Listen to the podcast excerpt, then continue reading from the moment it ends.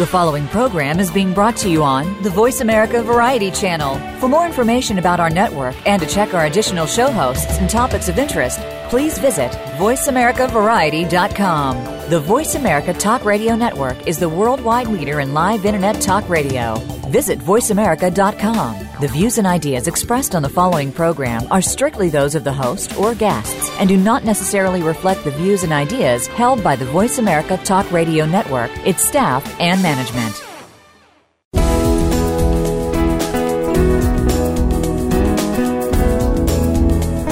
Welcome to Getting In, a college coach conversation hosted by Elizabeth Heaton. There are so many challenges involved in the college process, including choosing the right college, planning a payment strategy, creating a high school plan, and much more.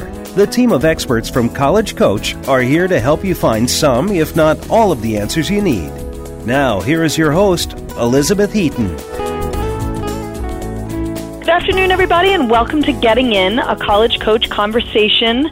Uh, to all my seniors out there and their parents, I hope you are working on your applications because the first round of deadlines is almost upon us. Uh, it's almost October 15th. Well, it's three weeks away, but still, it's it's close enough that if you're not working on them now, then uh, you need to get cracking. Uh, we're going to be covering a lot of things that might be helpful to you today, um, including uh, we're going to be talking through the Princeton supplement. So, anybody who is applying to Princeton and is working on those essays or is thinking about working on them, we're going to have some tips and suggestions for you. We're also going to be answering your college finance questions, and that might not just include those of you who are about to start paying for it next year, um, but we will have some good information in there. But before we get all to the, uh, to all of that, I'm excited to welcome my uh, colleague, who you know very well if you listen to the show because she's one of my co-hosts, uh, and that's Sally Ganga, who just happened to work at Reed and the University of Chicago and a, a few other places before coming here to College Coach. Hi, Sally. Hi. How are you today? I'm good. I'm good. Thanks so much for joining a show that you're not hosting and uh, giving up your your break this week to talk with me about essays. Um, specifically, I think today we were hoping to cover a little bit essay pitfalls. Um, and the idea came to uh, Sally and I as we were going back and forth on um, a question around a student who had actually whose parents had read an essay that made the rounds last year. Um, so for those of you who are curious, um, if you Google Costco essay, and I almost want to say don't do it, but if you do, you will see the essay that we're talking about. But basically, it's an essay that was written by a student who got into a number of Ivy League schools and Stanford University, which of course always gets people really excited. Uh, and it was sent around, and she clearly provided the essay and allowed a number of people to publish it. And it kind of became this beacon of what a phenomenal essay, and this is what everyone should aspire to. Uh, and you have a student who wrote an essay that was not the Costco essay, shockingly, uh, and got concerned because she didn't think her essay was uh, enough like the Costco essay, or maybe she wasn't concerned, maybe her parents were concerned. So I would love to get kind of uh, your thoughts, uh, just in general, on that, uh, and uh, Sally about that situation, and, and then we can kind of go from there to talk through how to think about this as a student and as a parent.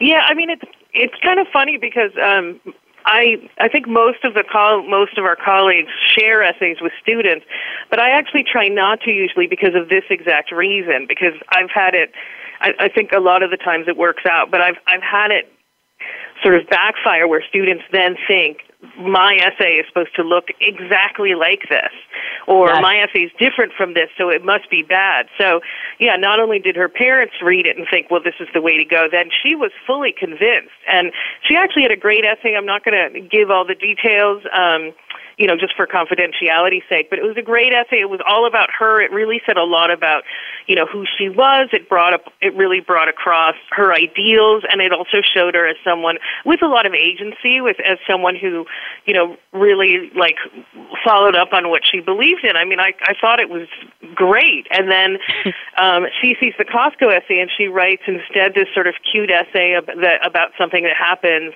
when she was nine years old. And I just yeah. said, I, I was a really, I felt terrible. I mean, this student is a wonderful young lady, and I just had to say, no, this this essay is not. I mean, it, it's it's nowhere near as good as the other essay. Like it doesn't, and and actually, the best person in the essay is not you; it's your mother.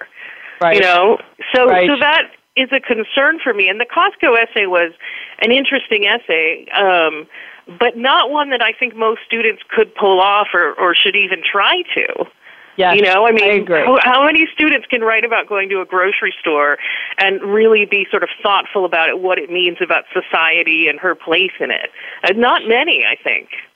No, I agree. And for everyone who's listening who hasn't read the Costco essay, is basically what what Sally just said, and it was kind of an extended metaphor of Costco and her engagement with the world around her. And it, you know, it does work for that student. And, you know, one thing that we haven't mentioned, but that we really should, is that nobody got into, she did not get into Stanford or those other Ivy League schools because of this essay.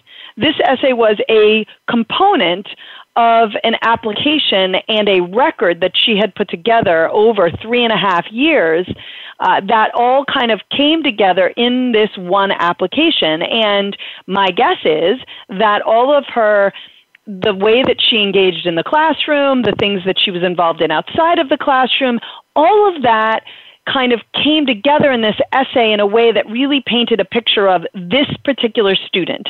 Not every student, but this particular student. And I could line up, we could line up, right? Um, a hundred kids who got into Ivies last year or highly selective schools and show you how their essays every one of them had a different essay and in fact could be about completely unrelated topics could be completely different in tone uh, and but all were successful for that student because they were authentic to that student and that's probably the most important piece. And the essay that you're describing that she had written that was so good, one of the big reasons that the the second one didn't didn't work was because she was writing to achieve this idea she had of now in her head of what the essay was supposed to be instead of being authentic to who she herself was. And that's what I'm guessing. I have I didn't read either one of her essays, but based on what you say. Yeah, no, it's it's it's exactly that. Like it ended up being an essay. In all honesty, that it was kind of ironic because she thought it was a more original essay, and I said actually this is a less original essay. This is more mm-hmm. the kind of essay that we read all the time that we really advise against. You know, one of the things that I tell students is that I prize in their essay sincerity is actually more important than originality. Um, because I really want them to go for sincerity, to write about something that actually does matter to them, that they actually do think about and consider. And what I find though is that when they follow that rule, that they're actually more likely to achieve the originality that they were going for in the first place. Right. It's when you try to do a trick, and I would say anything like an extended metaphor where you're, you know, because what happens is they start with the trick the oh i'm going to compare my life to my bedroom and i'm going to say how every element in my room is representative of something important about me they start with the trick first and then they're thinking okay well what could i point to that would say something important about me instead of starting with the well, these are the five things that I think are really important to share. What story could I tell that would allow me to share at least one of them. And by the way, one might be all you could write about in one 650 word essay.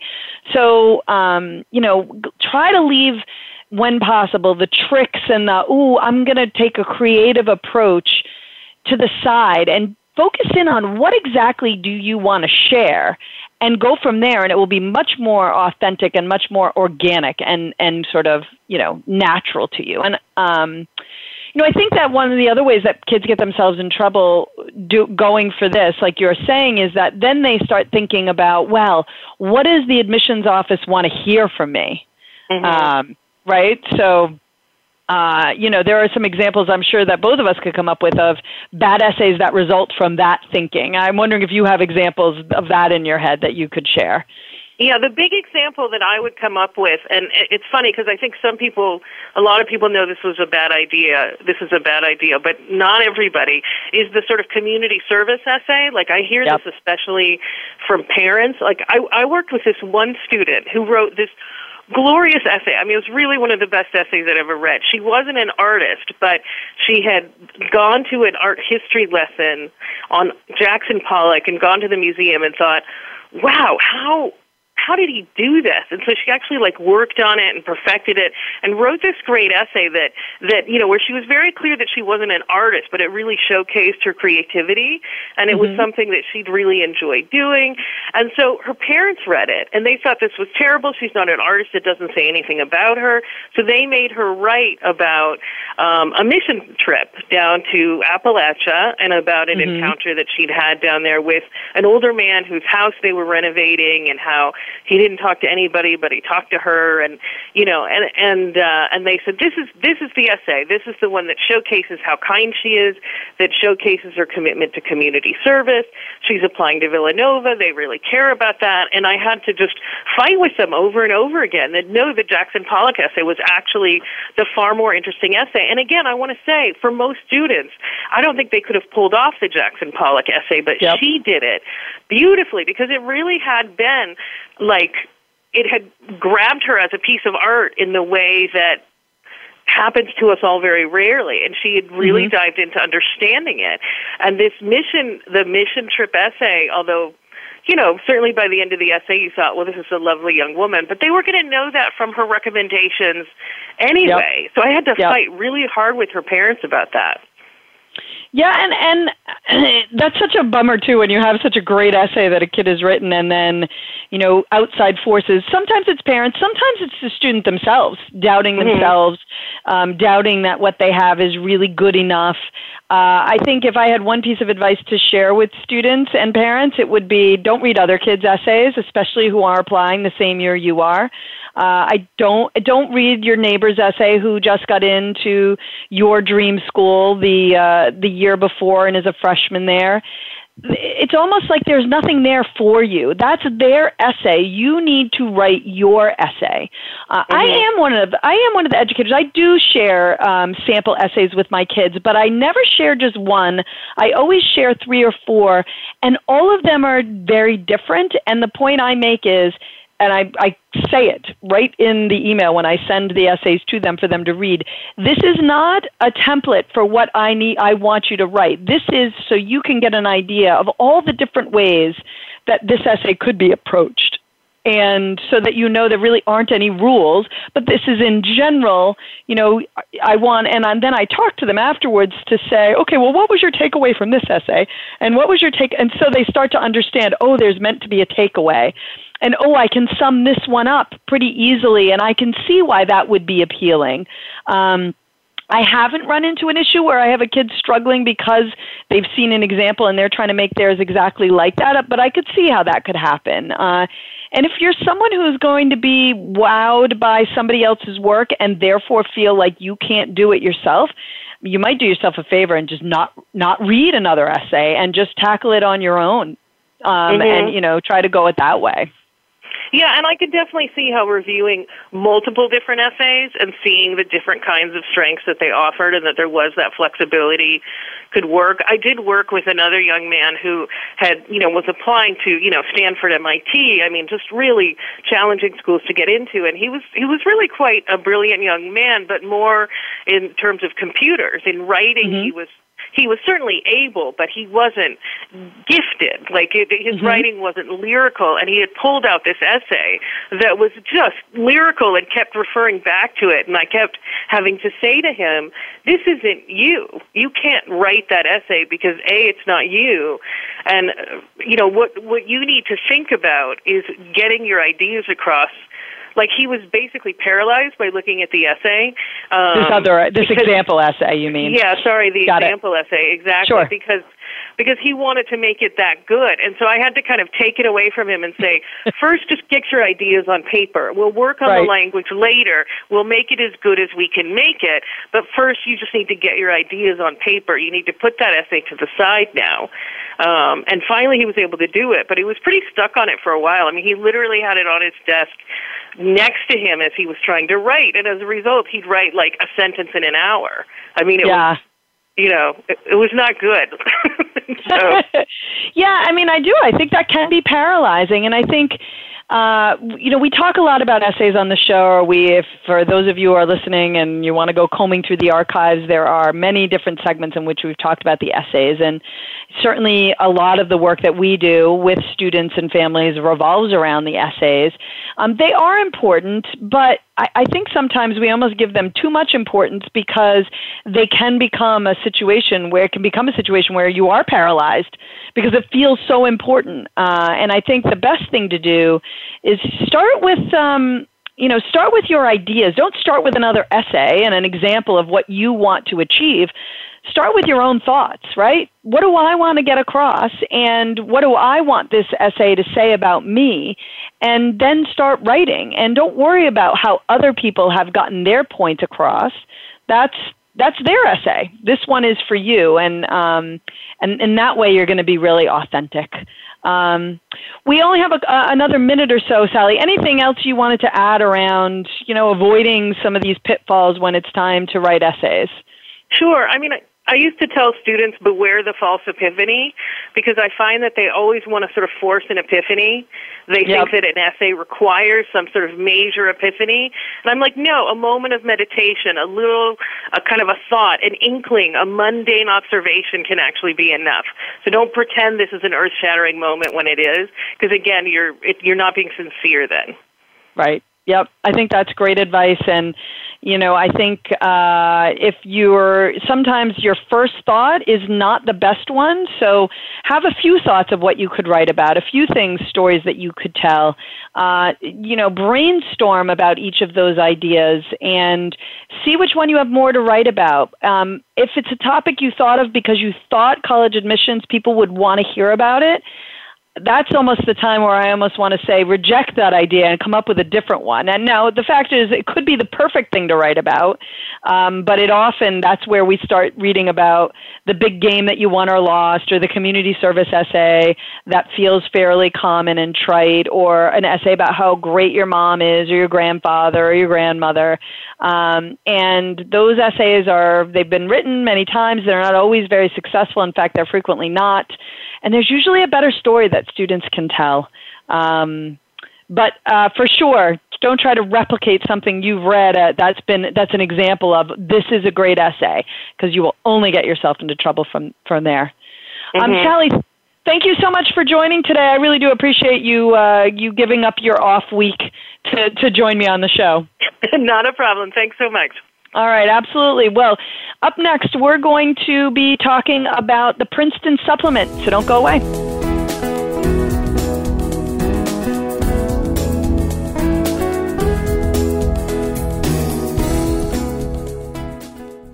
Become our friend on Facebook. Post your thoughts about our shows and network on our timeline. Visit facebook.com forward slash voice America. If you're a parent of a high school student, you've probably heard a lot of scary stories about college admissions, about the growing number of applicants, the shrinking number of spots, about how even valedictorians are being turned away.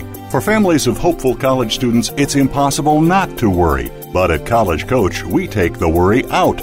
Our advisors are former senior admissions and college finance officers from all over the country, so they can give you advice that nobody else can about what classes to take how to prepare for standardized tests, what options are available to pay for college, and most importantly, what admissions officers are looking for when they read an application. We've got more than 15 years of experience and a track record that's helped every single student get into college, most into their top choice schools. So make the decision to come work with College Coach and start your child down the road to the decision that really matters, the one in the envelope that says yes.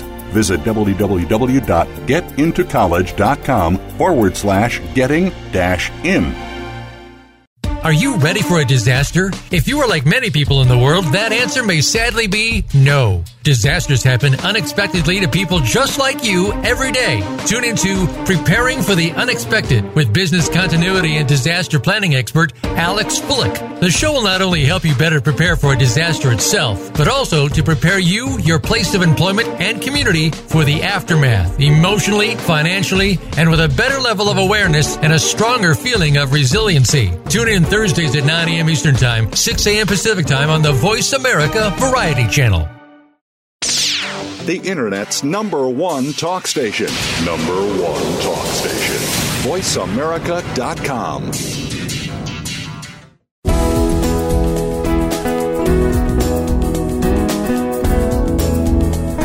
You are listening to Getting In, a college coach conversation. To reach Elizabeth Heaton or her guest today, please call in to 1 866 472 5788 that's 1 866 472 5788. Or send an email to gettingin.voiceamerica at gmail.com. Now, back to the show. Welcome back, everybody. I am very happy to welcome my colleague, who also happens to be a former Holy Cross and Babson admissions officer, uh, Kimberly Acelta, and she's here to talk with us about the Princeton supplement. Hi, Kimberly. Hi, Beth. How are you? I'm good, thanks, and thanks for joining us. And the Princeton supplement can be a little daunting, so I'm actually going to hop right into it. Um, mm-hmm really quickly because there are a lot of options for the main essay that common that the Princeton supplement is asking you to write in addition to the main essay you've written for the Common App. Um, but there are a few short answers, uh, and they are a maximum of 300 characters. Very important. I feel like every year I have a kid who overlooks the characters and thinks that they've said words and writes 300 word responses to each one of these so when we're talking 300 characters, we're not talking many words. I don't know what how many no. words that ultimately is, but it's not many.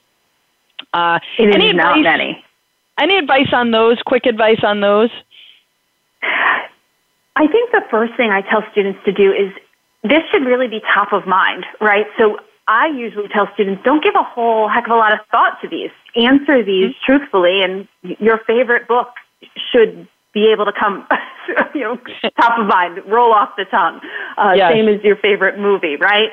So I usually have students approach these pretty easily. Just write these down.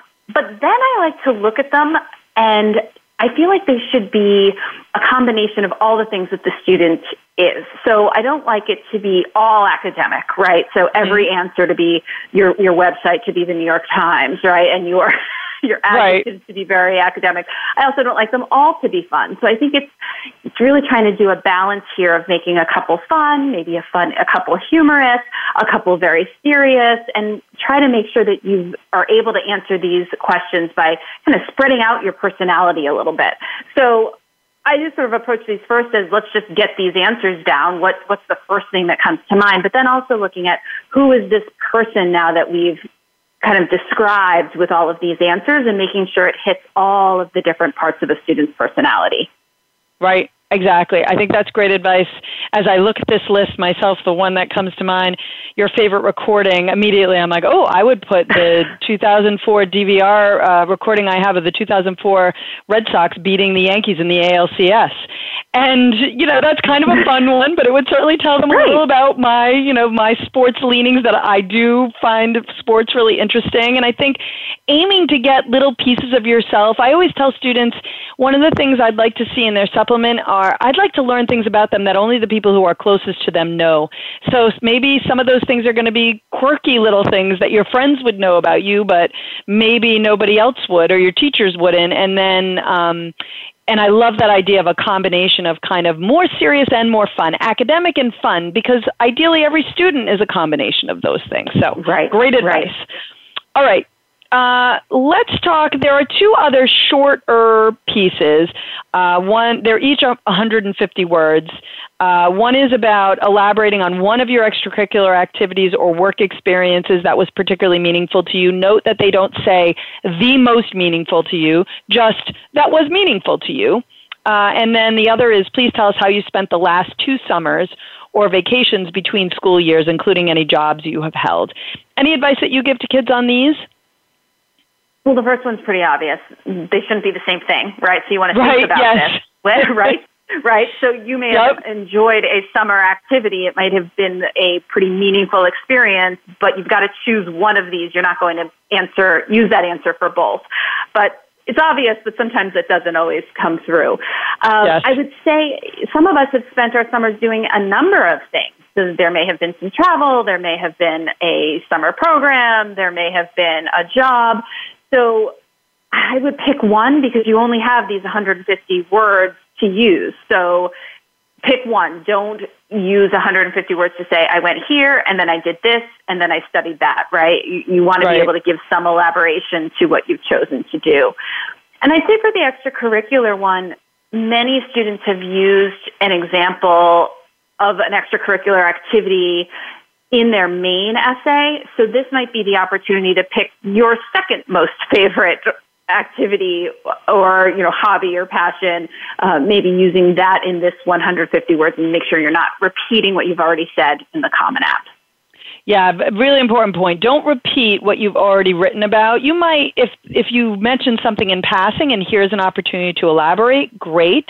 I also think um, with these these these are essays, so mini essays. There used to be the 150 word activity um, used to actually be a requirement of the Common App, and Princeton is one of the only schools that still asks that question uh, mm-hmm. as part now as part of their supplement. And my kids used to write little mini essays for that, and um, with an engaging opening and, an, and a fun conclusion, and a you know that that can be a good way to approach that differently than maybe some students will, who might be a little bit more cut and dried about it.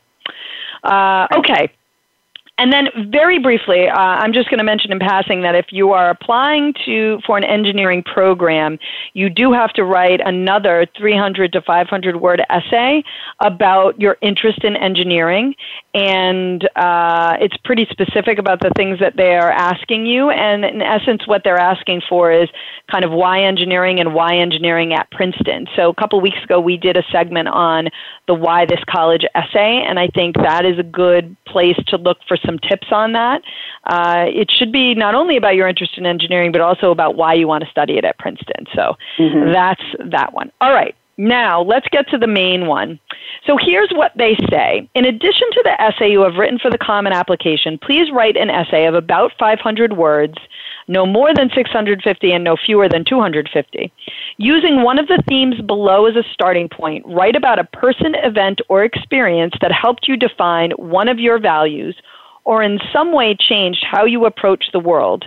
Please do not repeat in full or in part the essay you wrote for the Common Application. Or just in general, what are some things that you would point to immediately about that part of the of the question before you even go to the rest of it? I always highlight what is the actual question here, right? And it yep. is, has helped you define one of your values or in some way changed how you approach the world. So this is a wordy question that gets even more wordy as they give us all the options.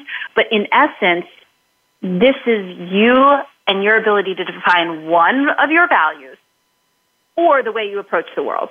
So I think students should start there. What are my values? Or yep.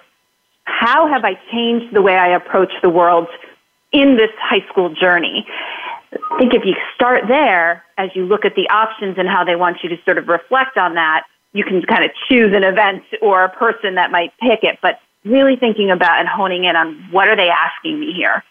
And it's really about you and really digging deep into that one particular value or again, how you choose to, or how your approach to the world may have changed over your high school years.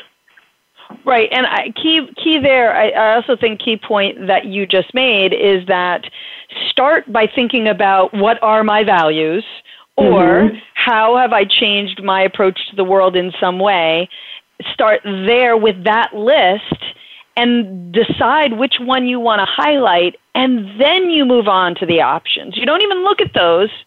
until you think through what they're really asking you. I think um, we give this advice when we're talking about the main essay too. Don't start with the prompts. Start with what do I want them to take away or learn about me in this essay?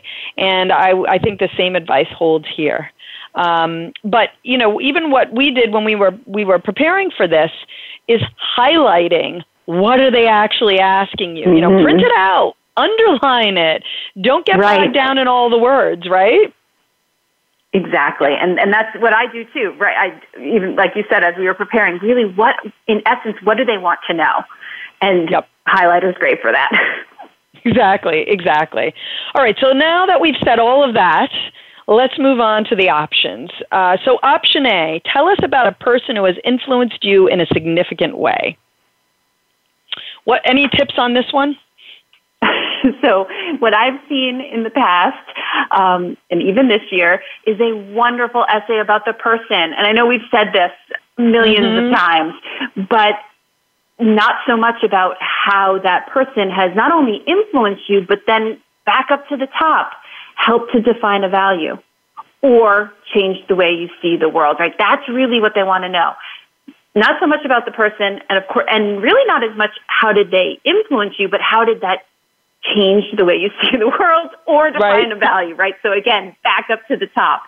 So yes. as you think about that person you think about how they've influenced you you've got to make that additional connection. It makes sense you know? Princeton's princeton. They want you to be able to make that deeper connection and bring it back up to how it, that has influenced you to define yourself right. or the way you're it back up to who you are, right? Because that's really mm-hmm. at the mm-hmm. end of the day what they're looking to hear about here. Uh, okay, option B. Quote, one of the great challenges of our time is that the disparities we face today have more complex causes and point less straightforwardly to solutions, unquote.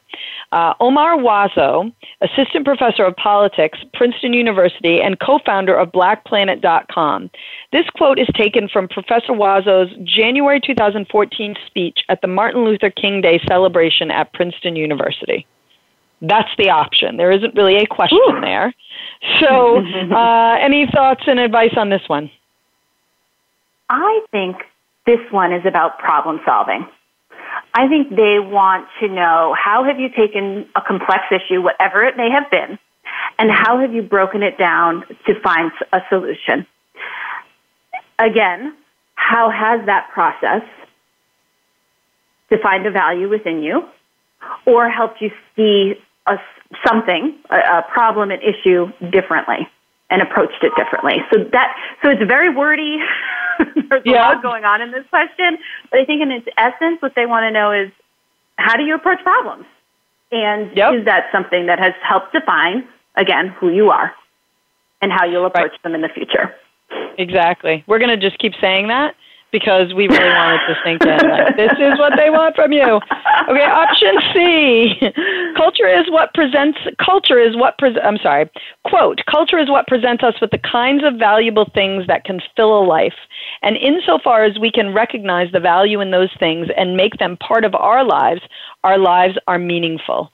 Unquote. Uh, Gideon Rosen, Stuart Professor of Philosophy and Director of the Behrman Undergraduate Society of Fellows, Princeton University. All right. Again, thoughts on this one? Another, Tips? Yeah, another really wordy one, right? But yep. I think again, you can kind of get bogged down in what are they saying. But I think this is an opportunity for students who maybe have had some exposure to different cultures. This may I hate to say it because sometimes the community service uh, essays aren't the best, but maybe experience outside of your own culture, even experience within your own culture. Uh, yep. Again, how does that help add value to your life? Uh, what have you learned through that, and how has it, again, helped define a small part of who you are? So, exposure to diversity. Uh, those types of things, I think, is, is sort of what they're asking for here, and, and how has that changed, again, your approach? Right, and defines your values, right? And I think even just engaging with others. So mm-hmm. when we think about valuable things, we often think about things that cost money, uh, things that we purchase, uh, things that we own, that we covet, that we'd like to have. And, uh, you know, to your point, I think what this is about is what are those experiences that you're having when you're engaging with the world around you? That's the valuable stuff in life. And so tell us a little bit about something that relates to that for you. Um, again, a lot of words, but if you just go back to the top, you will find your way again. um, all right, option D using a favorite quotation from an essay or book you have read in the last three years as a starting point. Tell us about an event or experience that helped you define one of your values or changed how you approach the world. Huh, hey, I think I've heard that before somewhere, possibly in the opening. Please write the quotation, title, and author at the beginning of your essay. Um, what are your thoughts on this one? My main thought on this one is if you do not have a favorite quote, this probably isn't one to answer, right? So if yep. you're not like, oh, I remember that quote from that book that I read last year, I love that, or I, I have that written on my wall, right? If this is not a, if this is not something that again sort of rolls off the tongue that you have to search for and then try to make a connection to, I don't think this is the answer that you should be choose or the question that you should be choosing. I've seen a lot of students say, "Oh, I guess I could use this quote from you know, this person. That might mm-hmm. work." And for me, that that's not going to be authentic. And it's if if it's truly not something that you have as words to live by, or you put in your journal, or again, you know, maybe have it hanging on a bulletin board, then this probably isn't going to work for you. So if if you are that person, though, why is this your favorite quote, right? And again, it should yep. have some connection to who you are as a person. So being able to dissect that a little bit. What did this, when you read this, how did it resonate? How does that, how do you try to live by those words? How, how have you worked towards that? Are there activities? Are there things that you've done that sort of, again, this quote can really define in a little bit, in a little way, who you are or right. how you hope to how you hope others might look at you or how you hope to to again you know work it, you know, approach the world yeah i think um uh, great advice. I, I, have nothing to add on that one. I, I think if it's not organic to you, then there are other options there that you could choose. I, I you know, the one thing is interesting. Uh, the first one is really kind of a choose your own topic, basically. Mm-hmm. Um, you know, but the the fourth one could be seen similarly. Uh, but I also agree that if it isn't a quote that you uh, are familiar with and think about all the time, then I'm not entirely. I, I don't see how it's authentic for you to go and look up a quote to fit something that you've written. Better to just, right. you know, write something and, and use the first option if, if you have to.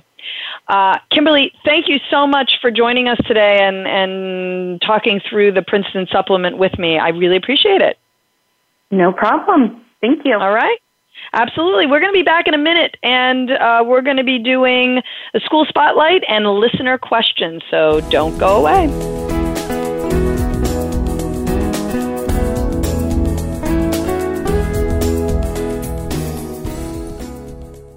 Think you've seen everything there is to see in online television? Let us surprise you. Visit VoiceAmerica.tv today for sports, health, business, and more on demand 24 7. If you're a parent of a high school student, you've probably heard a lot of scary stories about college admissions, about the growing number of applicants, the shrinking number of spots, about how even valedictorians are being turned away. For families of hopeful college students, it's impossible not to worry. But at College Coach, we take the worry out. Our advisors are former senior admissions and college finance officers from all over the country, so they can give you advice that nobody else can about what classes to take how to prepare for standardized tests, what options are available to pay for college, and most importantly, what admissions officers are looking for when they read an application. We've got more than 15 years of experience and a track record that's helped every single student get into college, most into their top choice schools. So make the decision to come work with College Coach and start your child down the road to the decision that really matters, the one in the envelope that says yes. Visit www.getintocollege.com forward slash getting dash in. Can you truly be a change agent in your community? We think you can. Tune in every week for Envision with host Thomas Rosenberg. The show is all about building an inclusive and just future by connecting people with ideas. Connect with what's happening in your community, your country, and around the world as Thomas speaks with amazing guests who are fostering change and making their communities better. Envision is heard live every Tuesday at 2 p.m. Pacific Time, 5 p.m. Eastern on the Voice America Variety Channel. Stimulating talk gets those synapses in the brain firing really fast. All the time. The number one internet talk station where your opinion counts. VoiceAmerica.com.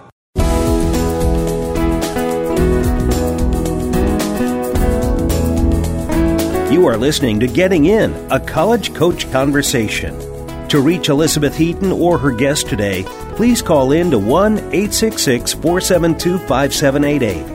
That's 1 866 472 5788. Or send an email to gettingin.voiceamerica at gmail.com.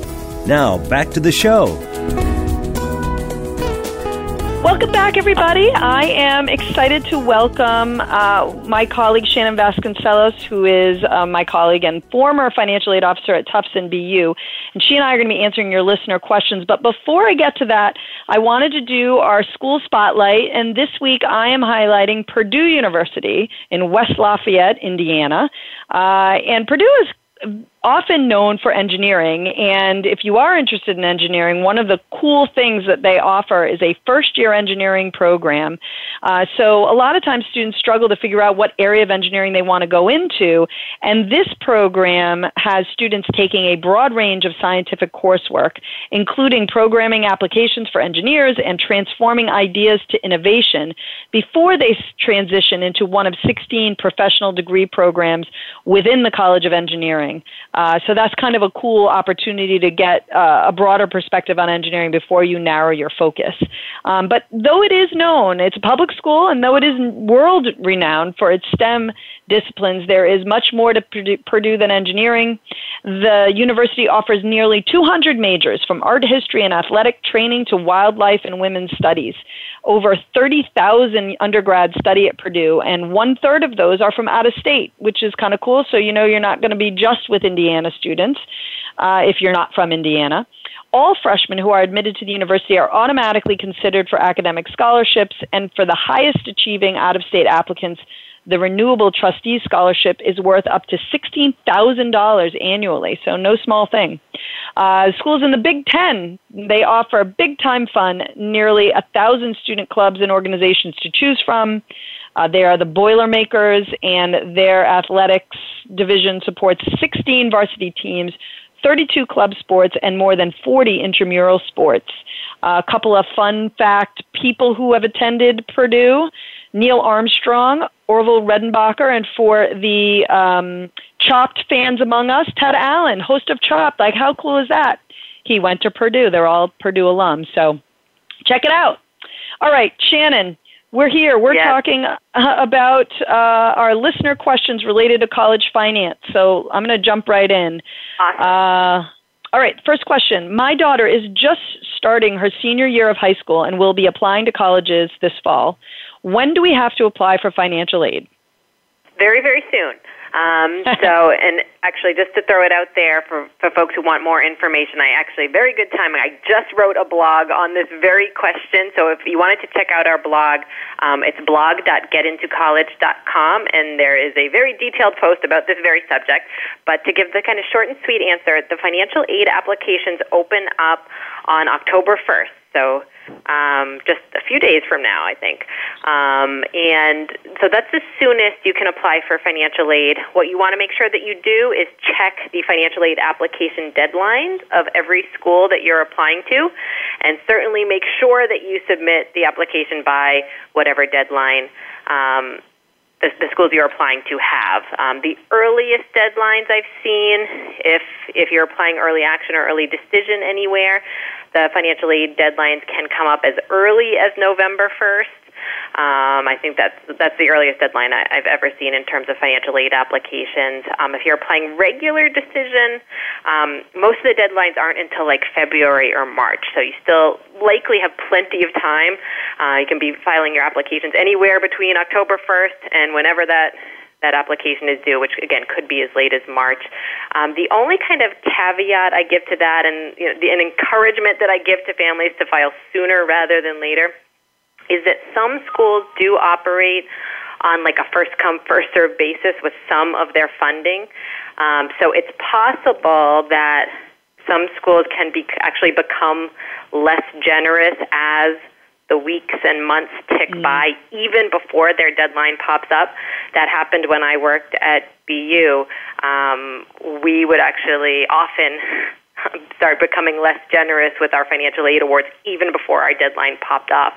Uh, I always thought that kind of stunk. It didn't seem fair to students. Yeah. Um, but so you know, it happens. So I would recommend getting your applications in sooner rather than later.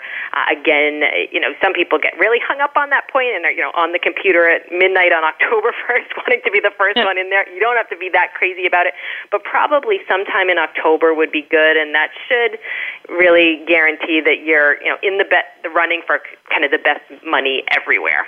Um, so sometime in October would be good. And uh, the only thing that I would, I'm going to add to that is that you're hearing application and you're thinking, oh my goodness, my kid has to get her application in as well. And no, we are talking about the financial aid application here. And they're not going to, if they have a hard deadline of, you know, early action of November 1 or regular decision of January 1, just to throw two out there, in general, they don't start reviewing applications until after that deadline. So mm-hmm. the worst case scenario would be that you rush your child to submit their piece while you're rushing to submit your piece, and their piece is not as good as it could be because they were banking on having another four weeks to write and polish those essays. Uh, and now you're saying, oh my goodness, you have to get it in next week. Not the case, um, unless it's a rolling admission school. So there are different programs under which your different colleges have you apply. But for a school like a BU, you they may be working on financial aid, but you know you don't have to. They're not. They haven't made decisions on who's going to be admitted. So it's kind of weird how that maybe we need to do a whole segment on that piece of it because I now I just talked myself yeah. into a weird yeah, place. So like they, def- hmm. they definitely don't have to come together. So right. don't worry about that. They don't. You don't have to have applied for admission to submit that financial aid application. Um, you can go ahead even if the uh, the admissions application comes a couple weeks later, but you're ready to submit the FAFSA. That's great. That's fine. You can do that, and the school will kind of match things up on their end once once they get to that point. Right, but do they kind of get credit for having it in? Is it in sort of an order? Is that, you know, beneficial or it probably would not be. They would not review the financial aid application until they were actually accepted. So, right. Um, right. Okay. So you still hmm. want to make sure that you're getting the admissions application in in you know a fairly timely manner. You know, don't right. wait till the last day um, because you want kind of everything to be in there uh, in a timely manner. But don't freak out. You know, if things are going to be separated by you know a couple days, a couple weeks, that's all a okay. But I, you know, I wouldn't I wouldn't get the FAFSA in in October thinking, okay, great, I'm going to be ready. Um, you know, right. in there for all the best money, but then you don't actually apply to the school till January. Uh, you may not be in the running for the best money at that point. So try and get everything in there fairly early, but don't rush any any right. part of the process. I would say. Right. Yeah. Don't rush the quality of your application. Bottom line. Uh, exactly. And when you get it in is going to change. And there, most schools are waiting until their deadline to make admit decisions and therefore to make financial aid decisions. But there mm-hmm. are places where it might go a little more quickly. And if you have a question about whether that fits the bill for the colleges you're applying to, then you probably want to give the college a call and find out. Exactly. And yeah. And questions. don't be afraid to do that. Kind of as a general rule about anything. Don't be afraid to ask questions of the college. They've got people there to answer you. That, that's that's why they get paid. So so don't hesitate right. to ask these kinds of questions. Exactly, and it doesn't hurt your child's chances of admission if you're asking, no. assuming you're asking nicely. That's the key. Be exactly. nice. All right, next question. My parents are divorced. My dad lives overseas. How do I apply for financial aid? Yeah, so so a few different scenarios could be playing out here. So actually at most schools, they only ask for the financial information of the custodial household um, if parents are divorced. So, if your parents are divorced, you live with your mom in the United States and your dad lives overseas, at most schools you're just applying with your mom's information and dad is really kind of irrelevant to the financial aid picture at most colleges. The colleges, if you see a college just requires the FAFSA to apply for financial aid, that means it's just based on the custodial household, so just based on your mom in this scenario. So you don't even have to worry about your dad, so he doesn't come into the picture at all. Um, now, there are some colleges, um, almost entirely all private colleges, so it's, it's not every private college, but some colleges require this extra form called the profile. And most of the schools that require the profile also ask the non custodial parent to submit his own profile, um, and they will look at all parents' information. Um, so, what they would ask your dad to do if he's living overseas and you know makes income overseas, he doesn't have U.S. income, they would ask him to fill out the profile just like any dad in the, the U.S. is doing, but he mm-hmm. would just mm-hmm. have to take the extra step of converting whatever his foreign income is into U.S. dollars when he when he fills out the profile. Um, so kind of a pain in the neck, but but relatively simple to do. Just make that.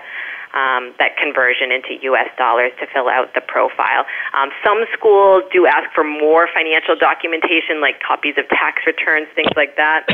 If they do, they might ask for translated copies of whatever his local tax return is.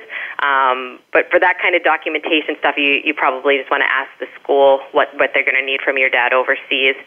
Um, now, if you're applying to a school that asks for that non custodial parent info, and you can't get it, I'm not sure what the situation is with the, the dad overseas, um, you can always request that the school waive that requirement. Um, now, they're not going to waive it in the case you don't want to say to them, you know, my dad lives overseas and I spend every summer with him, but he just doesn't want to provide his information. That's not going to fly. But if it's a situation where, you know, your dad moved overseas when you were two years old and you don't have any contact with him and he's never yeah. paid any support, he's not in your life. Those are the kind of situations where they might waive the requirement. Um, so you just need to make that request in writing to them, basically explain what the situation is with your dad, ask them to waive their requirement, uh, and, and assuming it's one of those situations where you really have no contact, you can't access his information, they would likely waive the requirement in that case. But um, just quick question. That's uh, something you want to start asking or figuring out requesting that um, from the schools pretty early in the process, right? Because not all schools are going to make it easy for you to get that. Um, yes. Uh, yep. Yeah. That's exactly right. So yeah, right. Certainly, if you're a senior in high school and you're starting to apply to college soon, you should be asking that question now of the colleges and what they're going to require. Some will require like third party documentation, court documentation, or, you know, a letter from somebody uh, in your life that kind of knows the situation um, with your dad or the lack of relationship with your dad and can kind of vouch for your story. Um, different schools might have different requirements. Some are kind of more or less strict on, on what they require to, to waive that non custodial requirement. So, yeah, be asking the questions now so you can start gather, gathering the documentation you might need. Right. And of course, this situation doesn't just happen when one parent lives overseas. It happens here in the U.S., and it's the same, exactly the same right. advice. Yes, excellent point. Yeah, same exact process of requesting a non custodial waiver, no matter where that non custodial parent is. Right, exactly. Well, so Shannon, we only got through two questions. So, oh my goodness. uh, I know we have a few uh, more of these segments coming up, so we'll just save some of these and answer them at that point. But thanks so much for joining me today. I really appreciate it. You're very welcome. My pleasure. All right. Well, thanks to all of my guests for joining us today. Uh, next week, Ian is hosting, and he's going to be talking about the University of California application essays and scholarships. I'm sorry, application essays. That's a big one. So we're going to actually spend two whole segments talking about the essay options at the University of California um, through the University of California system. So for all of those students out there who are going to be applying to school in California, you do not want to miss that uh, next week. And then we're also going to be talking about scholarships that have deadlines in October, November, and December. So if you're looking to apply for a scholarship, uh, we'll have some that have deadlines that have not yet passed if you have some questions for us, uh, like the segment that Shannon and I just did, send them to us, gettingin.voiceamerica at gmail.com, or even better, follow us on Facebook, and uh, you can always post your question there. And we keep tabs on those, and we try to pull those and, and answer them on the, um, on the show when we can. We have a great set of archives, uh, and our blog is fabulous. You want to check that out. There are so many different free ways you can interact with College Coach. Uh, we have our website, getintocollege.com. I just mentioned our blog, which is at blog.getintocollege.com. We're on Pinterest, we're on LinkedIn. Uh, you can download the show for free on iTunes, and if you would rate it while you're there, we would really appreciate it. Uh, and we're here every Thursday, 4 p.m. Eastern and 1 p.m. Pacific.